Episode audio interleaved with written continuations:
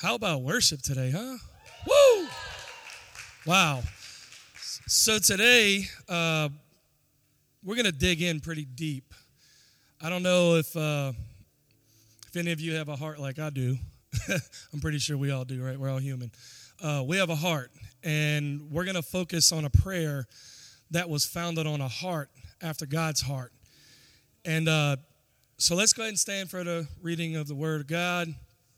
We do this to give glory and honor to God, not because it's something we do out of a religious obligation, but it's, it's something we do to show Him our honor for Him. So today we're coming out of 1 Samuel 16 7. But the Lord said to Samuel, Don't be impressed by his appearance or his height, for I have rejected him. God does not view things the way men do or women do. People, people look on the outward appearance, but the Lord looks at the heart. Y'all can go ahead and be seated.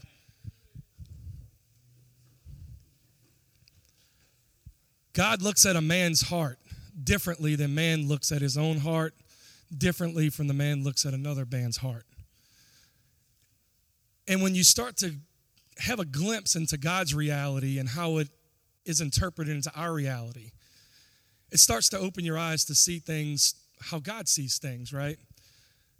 The way that God looks at a man's heart, he looks at what's called the inner man, and you're going to hear that term used today a few times. He focuses on the inner man. What's the inner man? What's inside, right? Our spirit, what drives us. And when he looks at the inner man in this particular foundation that I'm laying here, you got to understand that this was time that David was about to be anointed as king. And although David didn't know it at the time, although David's brothers surely didn't know it at the time, they thought they were primed and ready. One dude thought he was muscled up, one dude thought he was looking good, and all sounds like a lot of the same shenanigans the world places on people today, right? Appearance means everything in the world's eyes. But you got to understand, in God's eyes, it means nothing. He looks at the inner man. So he he goes before and he goes, yeah, that one's not good. That one's not the one I want. But I want, I want the little guy. I want the one who doesn't have the appearance, but he has the heart. He has the heart that can carry the mantle of my name for all eternity. So it leads me to, if you need a title for today, today's title is The Heart Posture of Prayer, right? We're in this prayer series. We've heard all kinds of ways we can pray like this, right? We don't necessarily want to pray these prayers exactly.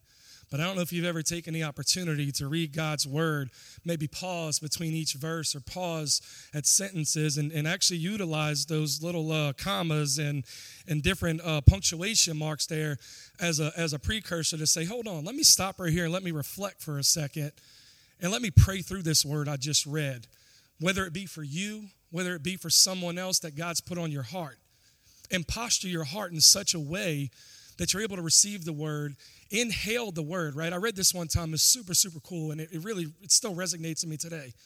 When you read the word, the exhalation should be prayer, right? Not, oh, Jesus, Jesus, Jesus, Jesus, yes, yes, yes, Lord, your word is so good, Lord, yes, Lord. No, no, no, no. Read his word and then pray through that word. So, the heart posture of prayer Today we're going to be coming out of Psalm 51. So if you want to get your Bibles out, take some notes. Um, I'm sure they're going to put it up on the, the screen as well. But we're coming out to NET, Psalm 51, 1 through 19. So we, we, we're about to hunker down and get through some of these verses. So you got to understand a little bit of context of what's going on here, right? Because we just left out of 1 Samuel, but in between 1 Samuel all the way to the point that we get to Psalm 51, some stuff didn't happen. Look at your neighbor and say, Some stuff doesn't happen. And what I'm talking about, stuff happening in specific, is in Psalm 51, Nathan, the prophet, is challenging David. What is he challenging David about? Old Bathsheba. So I don't I don't know I don't know if all of us are familiar, but I'm gonna give you a little quick context so we know where we're going through this psalm. See, David David should have heard Joe's sermon last week. I'm just going to tell y'all straight up. Joe, Joe should have been preaching to David. When, when Joe said, You better quit, David should have quit. Okay, because David didn't know when to quit, and David then dug himself so deep in a hole that he sent a man to his death sentence to cover up his mistake. How many of us are not ready to humble ourselves, get in a posture of surrenderance?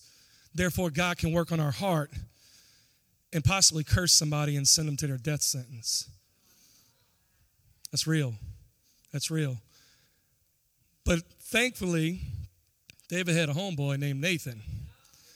And he was his right hand man. And Nathan said, Look, dude, you dead wrong.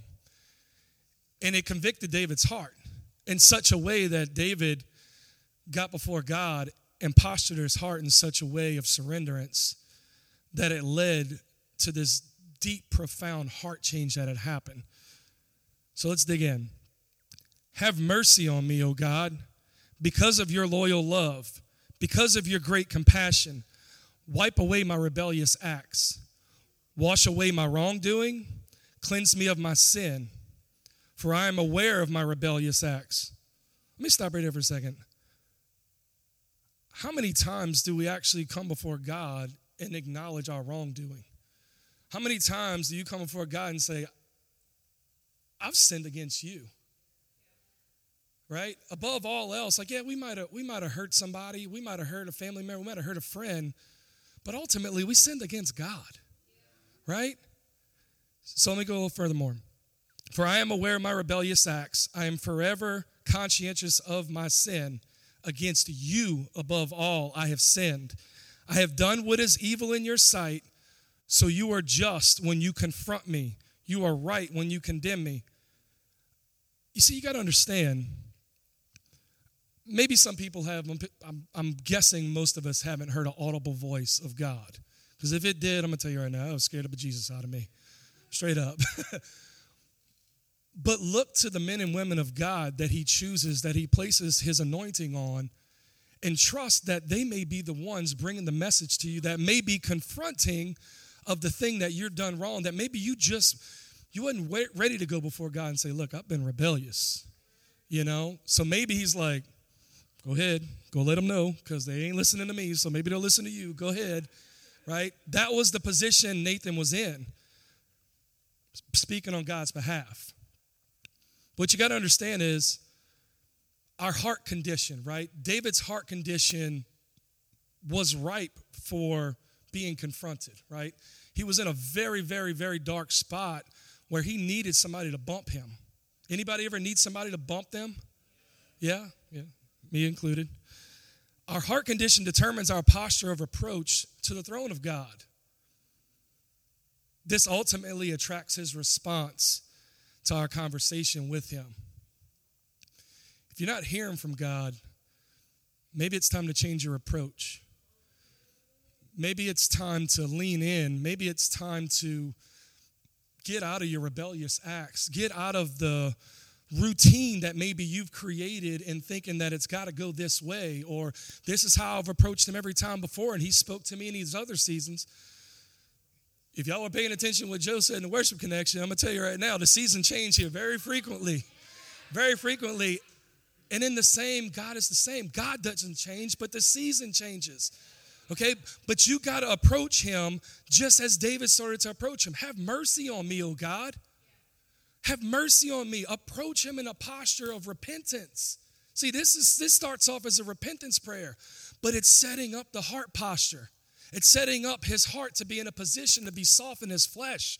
He's getting rid of that heart of stone. He's getting rid of that negative approach. He's getting rid of, uh, well, yeah, I did this and yeah, I sent this man to his death sentence, but yeah, I guess I'm shameful.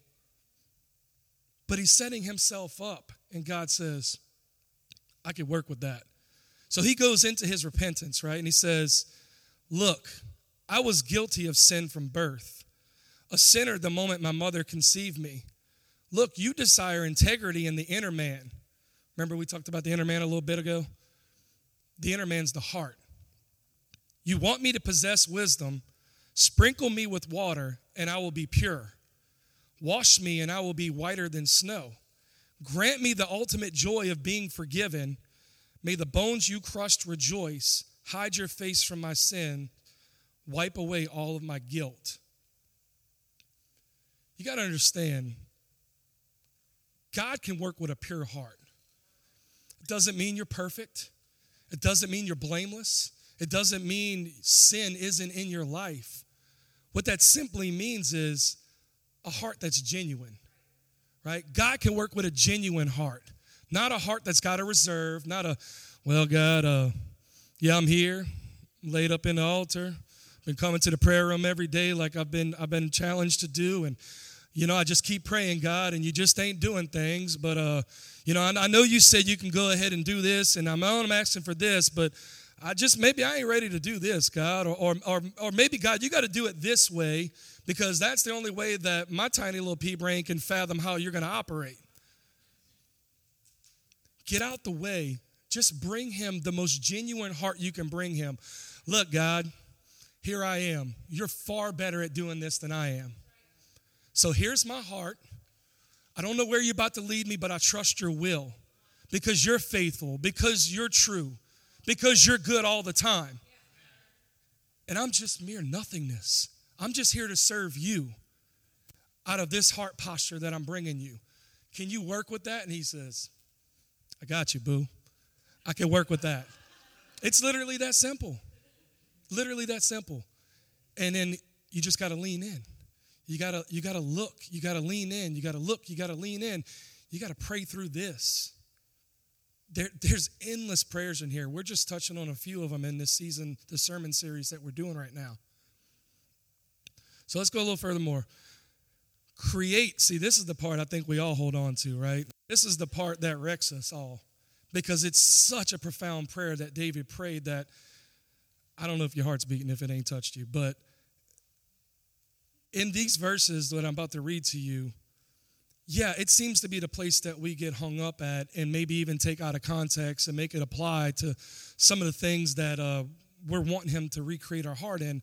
But you got to understand the whole context of how David came to this place. You got to understand that when you step out into the altar or you step out into your secret place and you go, God, create for me a pure heart, O God, renew in me a resolute spirit within me. Do not reject me. Do not take your Holy Spirit away from me. How many people know when he takes his Holy Spirit away from you, you just you might as well turn in. it's over with right? Let me again experience the joy of your deliverance. And see, that's what he's talking about there. Do not take your Holy Spirit away from me. Why? Because the fruits of the Spirit are upon you when His Spirit is in you. You got to understand there's joy, there's peace, there's love, there's self control. We like to leave that one out a lot of times. There's something, me, me included, me included. Okay? Those are the gifts of His Spirit. And when he when you step out of his covering and you leave his spirit behind. See, it's not that he pulls his spirit. David's just in a desperate place here. Don't take your spirit away. He's like, I never take my spirit away from you. But you might have stepped away from my spirit for a time. So sustain me by giving me the desire to obey. See, that's where it starts getting turned right there. Right there. Sustain me by giving me the desire to obey. We, boy, let me tell y'all, ain't nobody wants to obey. Obeying is a discipline we have to learn. But once we cross over from that discipline to that dedication, it becomes a desire. And I don't know where you're at in your walk right now. I don't know where you're at on this path of salvation that Jesus has us on. But you got to identify where you're at. Am I in discipline mode? Am I in dedication mode? Or am I just flat out desiring? Right? You find where I was at. Y'all stick with me for a minute. Um, then I will teach rebels your merciful ways, and sinners will turn to you. Not so you don't get that out of context either. Not talking about teaching David's ways, talking about teaching the Lord's ways. And sinners return to him, right? How many of us posture ourselves with our hearts in such a way that He uses us as a vessel to have people turn away from the ways of the world and turn to Him? Rescue me from the guilt of murder. That's real. Oh God, the God who delivers me, then my tongue will shout for joy because of your deliverance. How many times have we shouted for joy because of the deliverance he's given us, even though we didn't deserve it. Right? Oh Lord, give me the words, then my mouth will praise you. Certainly, you do not want a sacrifice, or else I would offer it. You do not desire burnt sacrifice. He's saying, You don't desire the things we used to do. You don't desire whatever um, my, my, my mere sacrifices and my human understanding that I can bring to you, right? The sacrifices God desires are a humble spirit. I think we touched on this last week, huh? A humble spirit. Humble yourself before the Lord. Put yourself in a posture of surrenderance, and then let Him create a pure heart in you out of the desperate situation that you're in and return back to Him. Oh God, a humble and repentant heart you will not reject. Is this word true or is His word true? He says it right here in His word. He will not reject. Because you favor Zion, do what is good for her. Fortify the walls of Jerusalem, then you will accept the proper sacrifices, burnt sacrifices, and whole offerings. Then bulls will be sacrificed on your altar again. We see from the early parts of David's life, all the way into the end when Solomon's reign began, that God had a plan that started with anointing and ended with a legacy. See, in 1 Samuel, that's where the anointing began, but it started with the inner man. It started with God looking beyond the outward appearance of how it looked amongst all the selections he could make. But God knew there was a legacy in this man. Why? Because David had a pure heart. David had a pure heart of worship. David knew that no matter how far he had fallen off the beaten path of his decisions against God's will, that if he just returned a pure heart of worship to his God, that that was something his God could work with. But not just in song, not just in a song, but in how he reached the throne by serving, even though he would never see the completed work of the temple or even fathom the completed work of the cross that would come from the same bloodline that he shared with Jesus Christ.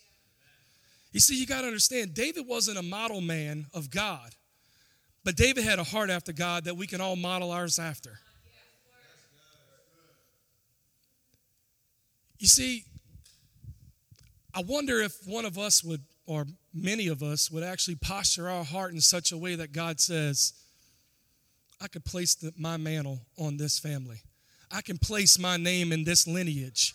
I know this family is going to carry a legacy all the way through until they return back to me again. Got a few next steps. James 4, verse 3b through 4. You ask and you do not receive because you ask wrongly so you can spend it on your passions. Adulterers, you do not know that friendship with the world means hostility towards God. So whoever decides to be the world's friend makes himself God's enemy. You ever heard of a lack attack? Anybody ever heard of a lack attack? I mean, it's not a biblical thing, but it's a thing, right? It's a thing, it's a, it's a human attitude we experience. It's a human attitude that we allow in. And if we don't pick up on it and recognize what it's doing to our spirit, it's going to destroy your intimacy with Jesus every single time. Life happens, and we can't change that sometimes. But sometimes there are opportunities where we can make decisions to either follow God's will or to follow our will. And the more we step into following His will, the greater our intimacy grows with Him. And when our intimacy grows with Him, the more hell begins to flee. Next one. This one comes out of Philippians 4, verses 6 through 7. Don't hold on to anything that will get in between your I'm sorry. Don't be, do not be anxious about anything. Instead, in every situation through prayer and petition with thanksgiving, tell your request to God and the peace of God that surpasses all understanding will guard your hearts and minds in Christ Jesus. Don't let anything get in between your intimacy with Him. Don't let anything get in between your understanding because uh, you see, there's 66 books here that I'm more than a, more than sure will answer your misunderstandings about who He is.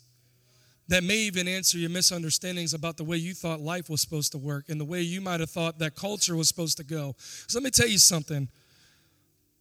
When a culture of people after His heart begins to get in one mind and one accord and form a community that's not scared, that's, that's willing to be radical for Him, let me tell you something. Nothing will get in between and rob your peace with Him. Yeah, things may come against you. Yeah, the world may turn upside down and, and culture just, it's not even understandable on how we even got to this place. But if we if we hold true, right? We all said his word was true earlier. If we hold true to his word, we don't let anxiety take root.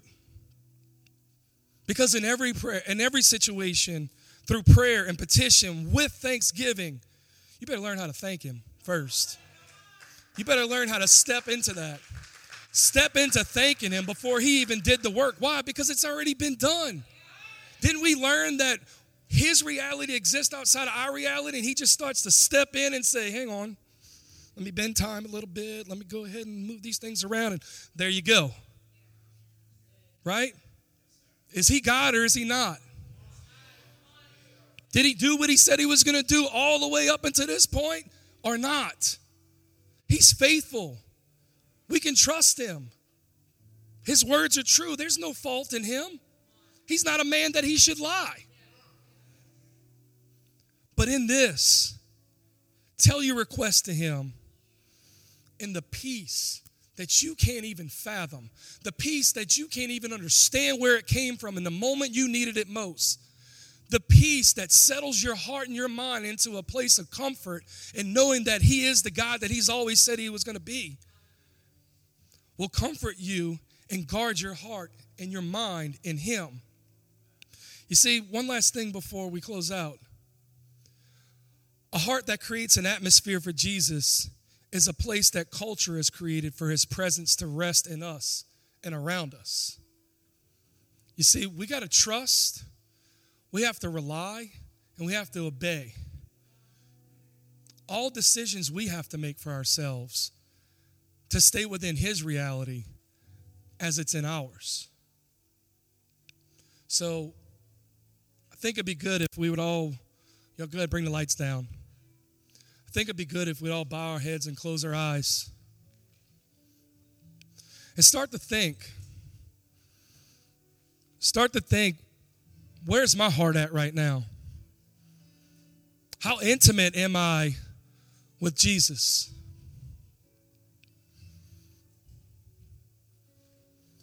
I know, I know through the many people that God used in the Bible, none of them were perfect. There was only one who was perfect. So don't let the imperfections shame you. Don't let the imperfections give you guilt right now. But just simply grab a hold of it, repent, give it back to Him. Say, Jesus, I'm not walking like this anymore. Jesus, I'm not thinking like this anymore. Jesus, I'm not living like this anymore. And then do it. You see, because we can think about it, we can say it, but it might not mean anything. But let me tell you, when you do it, when you apply it, God's like, yeah, yeah, I got you. Come on. And it's like Joseph talked about earlier heaven starts to come down and meet us where we're at and takes us to that place, that secret place where it's just us and Him. So, right now, I want you to imagine that secret place you are with Him, whether it's here sometimes, whether it's at home.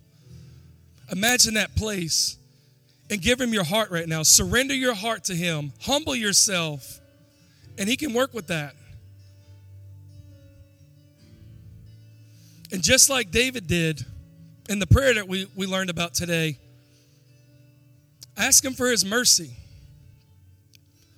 Ask him to, to come upon you right now and, and let his spirit not depart from you, but rest in you, rest around you. and say, Jesus, have your way in me. Yeah, I've fallen off. Yeah, I might have done my will instead of yours. But Jesus, have your way in me, Lord. Don't let your spirit depart from me.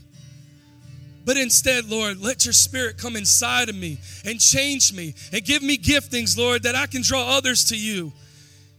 Give me truth, Lord, in my most moments of need that I can I can speak to the enemy that's trying to afflict me and say, "No, no, no, this is what God's word says. What you're saying is lies." I wonder if anybody would uh would want to come to this altar right now and give their heart to Jesus. I wonder if anybody would say, Hey, Lord, create in me a pure heart. Renew in me a spirit, a steadfast spirit, a spirit of resilience, a spirit that's humble before you at all times, a spirit that's seeking after your heart, a spirit that you can do a legacy through, a spirit that you can place your name on, a spirit that you say, hey, that's my family, that's my bloodline, and I'm going to do something through them.